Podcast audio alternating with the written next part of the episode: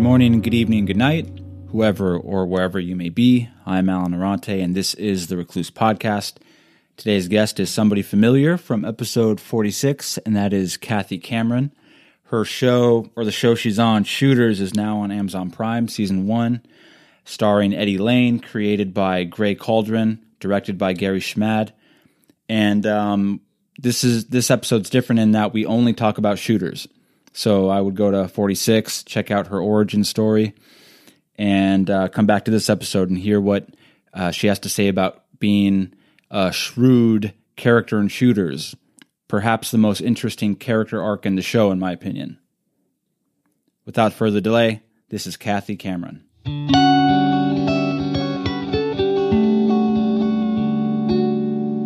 Sorry that these questions might be a little spicier than what I'm used to. How does that work for you, Kathy? Bring it. That's what you said the other day, and I shuddered. I said, "Oh my God, I don't know that I can bring it." But anyhow, how are you doing? I'm doing well. How are you on our number one Social Hour live podcast? Yes, thank you for being a guest. I am doing very well. I was nervous before I pressed the record button here, but I've since eased up. I have a beer right beside me. I bet. And not to mention, we have something of a rapport, I would say. So this is the easiest part for me. How does it feel now that Shooters is out? It feels great. It was a long time coming. The show was, we started filming it, or the guys that put it together, which are a group of producers, including Gary Schmad, Eddie Lane, George Daw, Harv Rubin, Brooke Eldridge, and a few others. So it's a large group of producers, and they began working on it about 3 years ago. But most of the filming was done in the last year. So it was a fun project, but it's really nice to see it finally out. How do you even keep the cap on it? So what I mean is, when we had talked last time, I think you had shot all your stuff had been shot by that point from our first interview, right? That's correct. So how do you keep the cap on it? How do you not want to share all the still shots that you could get from the footage? And how do you were pretty quiet about it up until now that it's released, you've been telling us about it. But how do you contain your excitement over such a big project like this? Well, it's just a part of professionalism, because not being a producer, being an actress, it's not my place to do that. So I look to the producers to point me to when and what I can say. But it is pretty exciting, and it's hard, and there were a few friends that got an earful. Wow. So tell me, Kathy, your character, who is she and what does she want in Shooters? Okay, so my character is very interesting, and I'm certainly hoping it's not a typecast, because she's not a very nice person. Her name happens to be Kathy, and it also becomes apparent in later episodes that she is also known as Madam Cat, and becomes the owner of Madam Cat's House of Love, and what she wants is pretty much to make money. So she can make money in a number of ways, and one of those is being a spy on the guys in the business, which we'll talk about what that is, I'm sure, as we get around to it. But the other way she can make money is if they screw up, she can take the business over and make it into what she wants it to be. So she kind of has a deal going with somebody on the side. So it's, kind of part of the sub story. So it's pretty fun. And the Kathy character, she stood, because I finished the series, I think it was yesterday, actually, I was able to finish it. And her character, your character, the arc is really interesting, frankly. And I don't know that I'm saying this because you're my pal and we've talked before, but I will, even in jest, I will say, I think your character is the most interesting character and has the most interesting arc, or at least approaches that. And because that, to me, that was the most there were other noticeable arcs. But anyway, I was very surprised with where your character ends up. Your character is very shrewd. and intelligent. How much of that was written in the script, in the sense where, you know, you read the line and you can tell this character is being a little conniving or shrewd? Or did you imbue the character with that? You know, how much of the character is you and how much was on the page? It was pretty much all on the page. The directors, there were several directors over the different episodes, and the directors were great in letting me know how to play the parts. For example, one of the earlier scenes that I shot was the car scene where I'm driving in the car. For those who haven't seen the series yet, you should go and watch it. There's a scene where I'm driving in the car and I'm on the phone with someone. And I was playing the character as a jilted lover. And the director was in the car saying, "Oh no, you're not a jilted lover here. You've got something on this guy." So the direction throughout the show was great. There were several directors. That particular scene was directed by Eddie Lane. Another phone scene that's very good was directed by George Daw. And then I was directed and also in several scenes by Gary Schmad, who's a very good director as well. Mm. Yeah, I noticed your it's either your first scene or it's in a very early scene where your character isn't very developed yet. But I found it fascinating that I want to say it's the first scene you're in. You can correct me if I'm wrong, but you're sitting on a man's lap, and I can't remember. I can't remember who he is. It's Brooke Eldridge. So, what does the fact that your character being a woman, when that's the first time you show up, what does that say about the story and the content of this series? What are the themes at play that are implicit in just the fact that your first scene is you sitting on a man's lap? Yeah, I'm so glad you asked me that. So the show Shooters at the 50,000 foot level is a comedy, but it's not. When you drive down, and that is a perfect example of what I'm about to say. When you drive down into the series and you watch it, it's really a farce in the style of The Office or Parks and Recreation. It's a heavily scripted farce about the objectification of women, in this particular case, in the entertainment industry.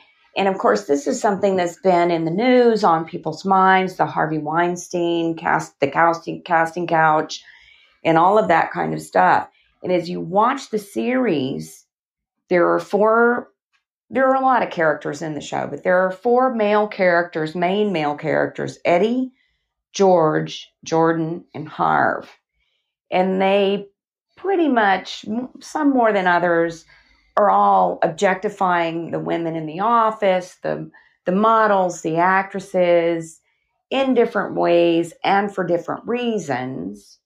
But as you watch my character, and you talked about the arc of my character, and the other female characters, and the two main female characters are myself and Sarah, you also see how the women who stick up for themselves don't necessarily end up with a good outcome, whereas the ones that kind of buy into it, like Sarah does, the character Sarah kind of buys in, she's kind of sleeping with the boss, and then, what comes around and she ends up quitting because it just doesn't work out very well. And then my character buys in even in a different way. And my character further objectifies other women and takes advantage of these other women that are now in a bad position because they've been objectified and used. So in spite of the fact that when you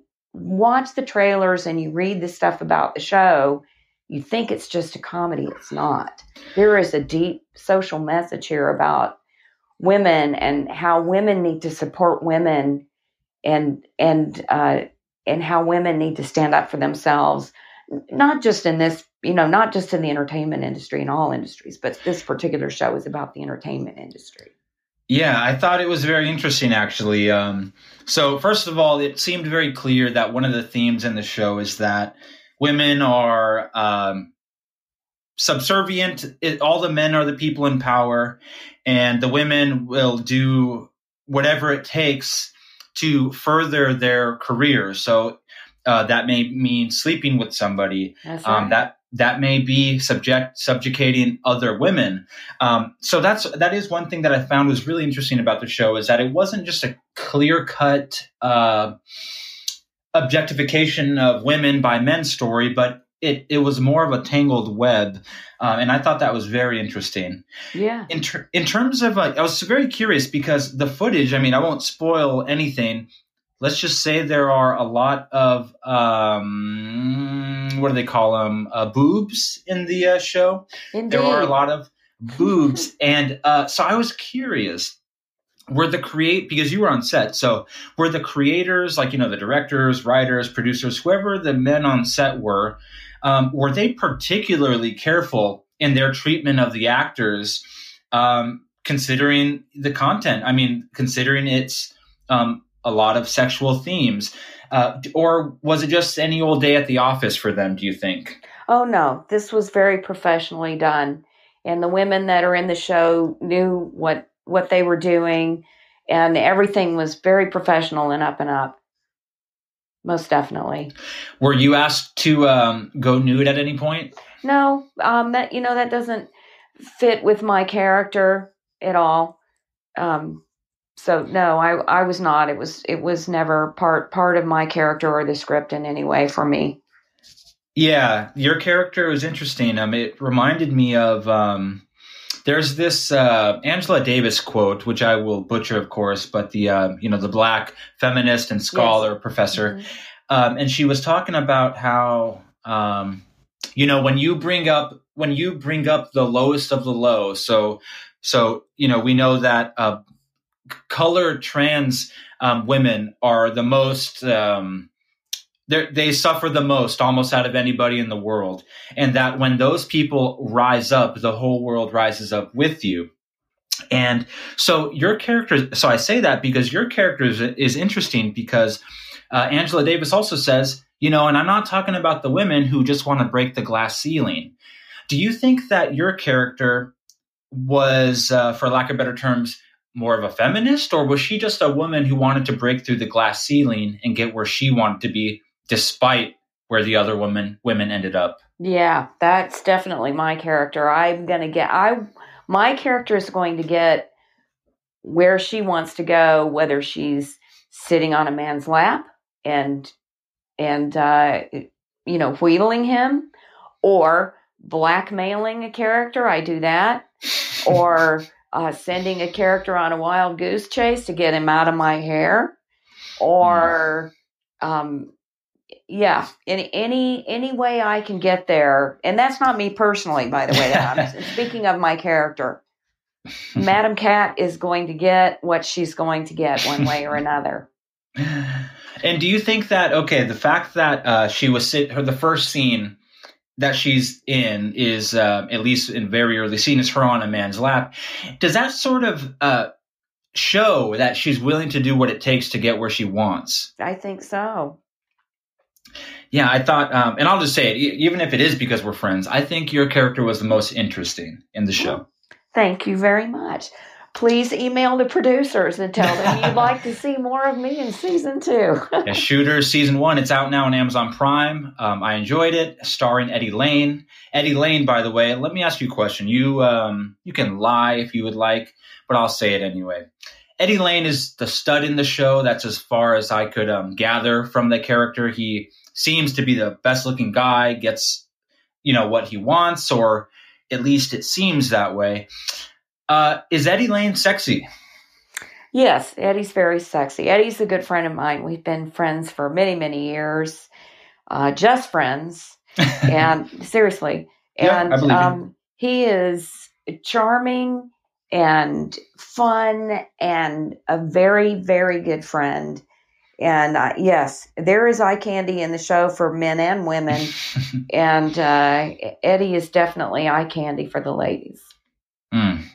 So even though you're friends, I think you can still answer this next question. Like, even for me. So, for example, if I were to go to the skate park and I see a good-looking guy, I'm not gay, but I can see that somebody's handsome, and I can think of what some of those aspects of that person are that make them attractive and handsome. What makes Eddie Lane sexy? Oh, it's all about the hair. Mm. What's his hair like? Actually, we joke that he and I have the same haircut, but I do it a little bit better.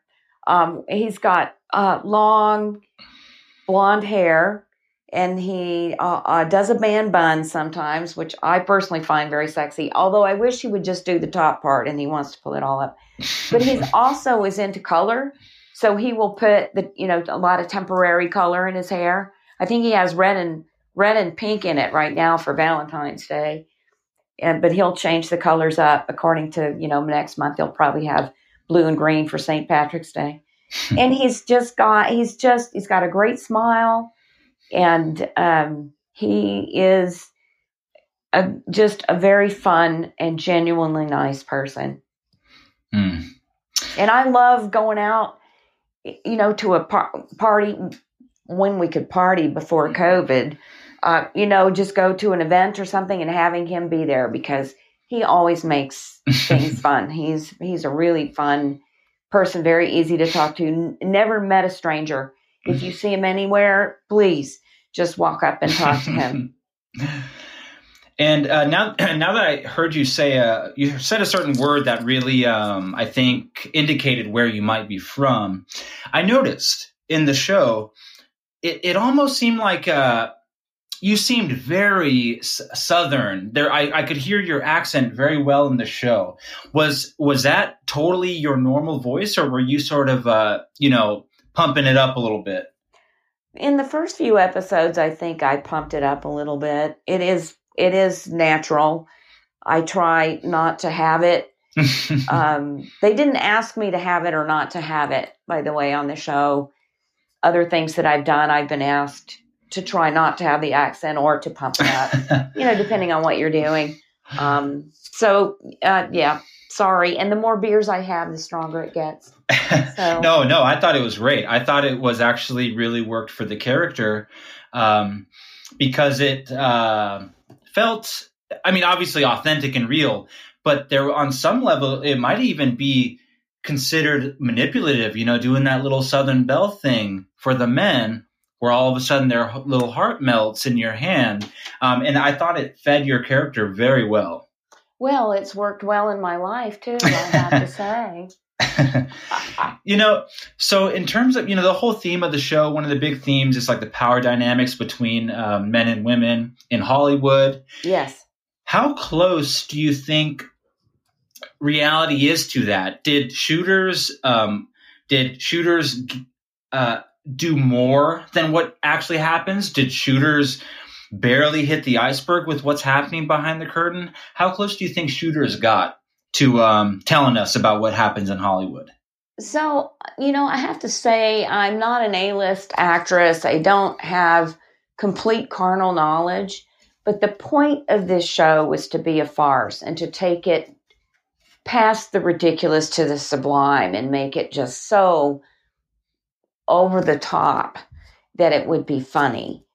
And it's very irreverent. I think I dropped more F-bombs in the shooting, in the hours that I was on the set there than I have in the whole entire rest of my life combined. But both on and off camera, by the way, because you're like... But I think it's out there, but I also think it goes both ways. Mm-hmm. I have to say, I don't believe that women are the only ones in any industry, including the entertainment industry, that can be abused. I think in a situation where a woman is in power, in a studio or a music situation or whatever, I believe the men can be placed in bad positions and end up doing things or feel like they're being pressured to do things that are wrong. So I do think it goes both ways. And we haven't shown that in the first season of Shooters, except maybe a little bit with Jordan's character. Mm. So, maybe there will be more of that in season 2 where the tables get flipped a little bit. So In Shooters, there are a few episodes, or a few scenes at least, where there were like group gatherings, and obviously this is before COVID, but there were group gatherings and you know, copious amounts of alcohol, and I think people even wake up with each other the next morning, and so I'm thinking about in real life when something like that happens, not people waking up with each other necessarily, but a social gathering where there's lots of alcohol and men and women, various sexes at play. You know, at a party like that, assuming everybody's single, what kind of social activity is going on at like a social gathering like that, whether it's related to Hollywood or not? What do you think is going on in people's minds in that kind of social gathering where maybe they're attracted to someone at the party? Yeah. So in the early episodes, and maybe episode 1 or episode 2, or maybe a little bit of both, there was a party scene. And some of that was depicted, but it may have not come out in the show because we couldn't include everything. But there's a lot of talk that goes on, and there's a lot, you know, I'm making a movie. Oh, I could put you in this movie. Oh, those kinds of things. Certainly in the entertainment industry, you're networking. You're looking for, oh, I've written this screenplay. Oh, well, I have a production company. Maybe I could read your screenplay. You're networking. You're trying to figure out who can I work with to take the next step in my career. And of course there's alcohol. And you know, when the cast, I mean, when you are shooting these things, especially a major motion picture, which this was not, but when you're shooting a major motion picture, you're on the set 15, 18 hours a day. There's barely time to sneeze. And you have breaks where you can eat or you take a quick nap or whatever. But, and then at night, you know, you're drinking with people and you're tired and you're exhausted. So nobody's really on their guard. And unless you're really experienced in the industry, I could see how it would be easy to get sucked in to something, especially for a young actress who thinks, oh, wow, this is my big break. It isn't really experienced, doesn't really know what's real and what's not. Some guy that's wearing a few diamond rings says, hey, I'm making this movie. I can make you a star, you know, it's easy to get sucked in. Yeah. I could see that. Imagine this. This is just an invented scenario, and this is in a slightly different direction. Imagine a group of guys go to a bar, and a group of girls go to a bar, and COVID doesn't exist. And one of the guys meets a girl from the other group, and they start talking. What are the signals in general, in real life, not even in a show, but in real life, what are the signals that the guy could look at, that the guy could look for to know that the girl's interested? And vice versa, what signals can the girl look for to notice that the guy's interested? Wow, if I knew the answer to that question, I'd be a matchmaker. That's a tough one. Right? Are there any red flags? You know, like, oh, I got to get away. You know, it can go either way. So are there red flags or signs that you'd be interested in somebody? Well, you know, I think the red flags would be if somebody comes over and starts telling a story that sounds too good to be true. Right? I love Judge Judy because she's just so spicy, right? I mean, she's just spunky. And of course, she's 1,000 years old. Well, you know, she's pretty wise. And one of the things that she always says that I think is so perfect is if it doesn't make sense, it's probably not true. And if people could just figure that out, you know, but we're all looking for our castle in the clouds, right? Everybody is looking for the next best, you know, what's the next best step in my life? What's next? Next, thank you, next, you know, so, gosh, yeah, I think, you know, the answers to those questions make that's why the $1 Million Matchmaker has a TV show, because she knows all that stuff. I would love to know if you ever find out, will you call me and tell me? Oh, absolutely. I got it easy. I'm married now, and I thought I did a pretty good job. So thankfully, I don't have to worry about that anymore. That's great. Should somebody whisper in my ear and tell me what the answer to that question is, I will certainly tell you. Good. Although you must know. I mean, you are a woman. You know, you're a lovely woman. You must know what you don't like, and you know what a turnoff at a bar is. You know, if a guy being too close in your face. You know, I would imagine you have some, and maybe that's unique to everybody, though. You know, maybe your boundaries are different than other boundaries. I'm sure it's unique to everybody, but one of the things that I figured out about myself a long time ago is that attraction for me makes no sense at all. It is just visceral. So I can't, you know, my best friend can say, I like guys that are tall and blonde. I have no type. I have been in love with guys that were short and chubby with a bald spot on the back of their head, tall, dark, and handsome, and everything in between. I think it's more, it's just very chemical for me personally. And I can be in a bar and somebody that I don't feel attracted to will come up next to me and I can't get away fast enough. And somebody that I do feel attracted to will get no closer to me than the other person did. And I will cozy right up. So it just is what it is with me personally. Okay. Now here, I will try to put these questions. Well, they aren't really that spicy, but they are more spicy than my style. Okay. Well, I got my hot sauce right here. So bring it. Okay. How does a couple keep the sexual fire burning hot? You know, for any couples out there listening, what's something that they can do? You know, if things are starting to stagnate, what are some things that they can do to keep it burning hot? Well, that is a good question. I'm not into anything real over the top, but I think it's important to try new things. Don't get in a rut. Go on a vacation and try some things that are new. And, you know, maybe talk as a couple about what those lines are, because everybody's going to have different boundaries about what's okay and what's not. But as long as it's not, you know, you push the boundaries, but don't step over the line, and just try new things. Have you ever kissed a woman? I have not. Have you ever been curious?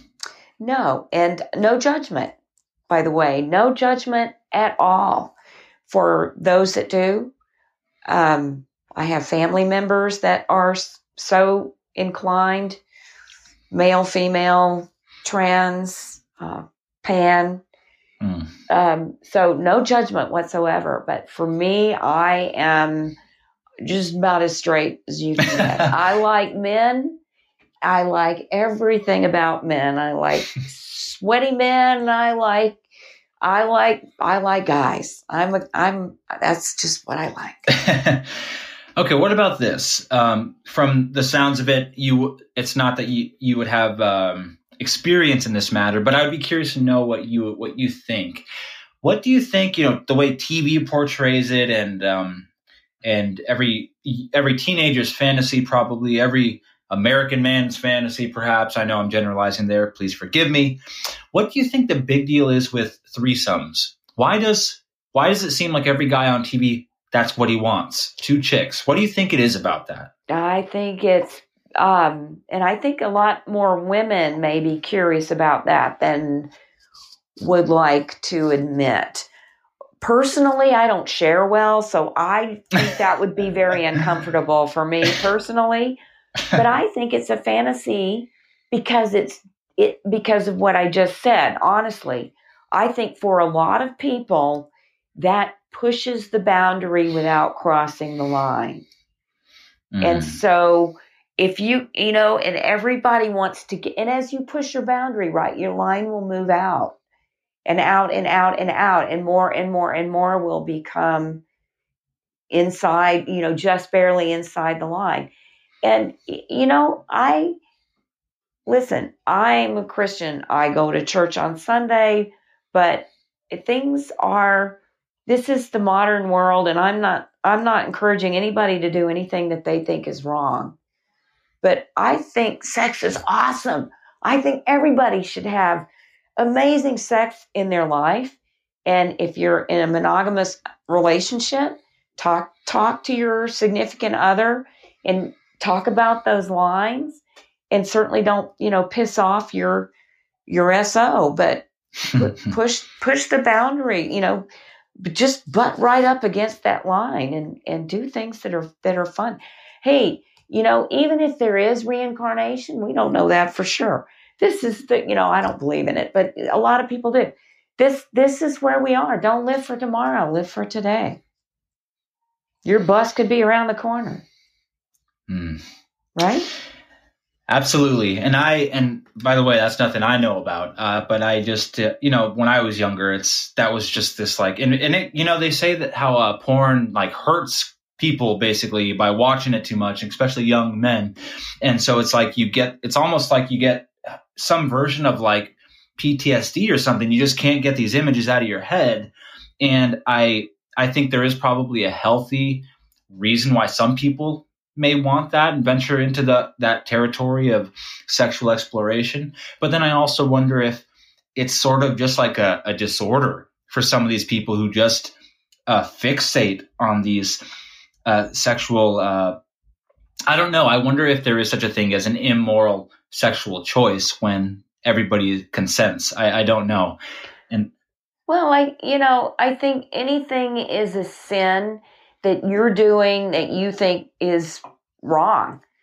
So I'm not saying there's no absolute truth. I do believe in absolute truth, but certainly a person should not do something that's then going to spin them into a guilt, you know, that they're going to feel guilty about.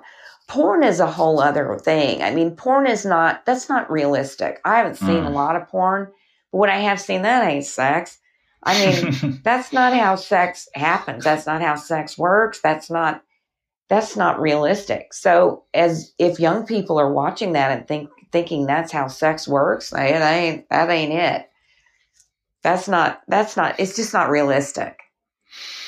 Yeah. Unless you know something I don't know. Nope. No, but I'm on par with that. And I am quite happy with, how things are. I don't need much more than what I got now. Kathy Cameron, thank you so much. Shooter season 1 out now on Amazon Prime, starring Eddie Lane, Kathy Cameron, created by Gray Cauldron, directed by Gary Schmad. And today I have you on the show. Thank you for representing your picture so well. And I hope you had a great time, Kathy. I did. And thank you so much for having me. I really appreciate it. Thank you so much, Kathy. It's been my pleasure. I wish the show all the success in the world. Thank you very much. I hope we talk soon.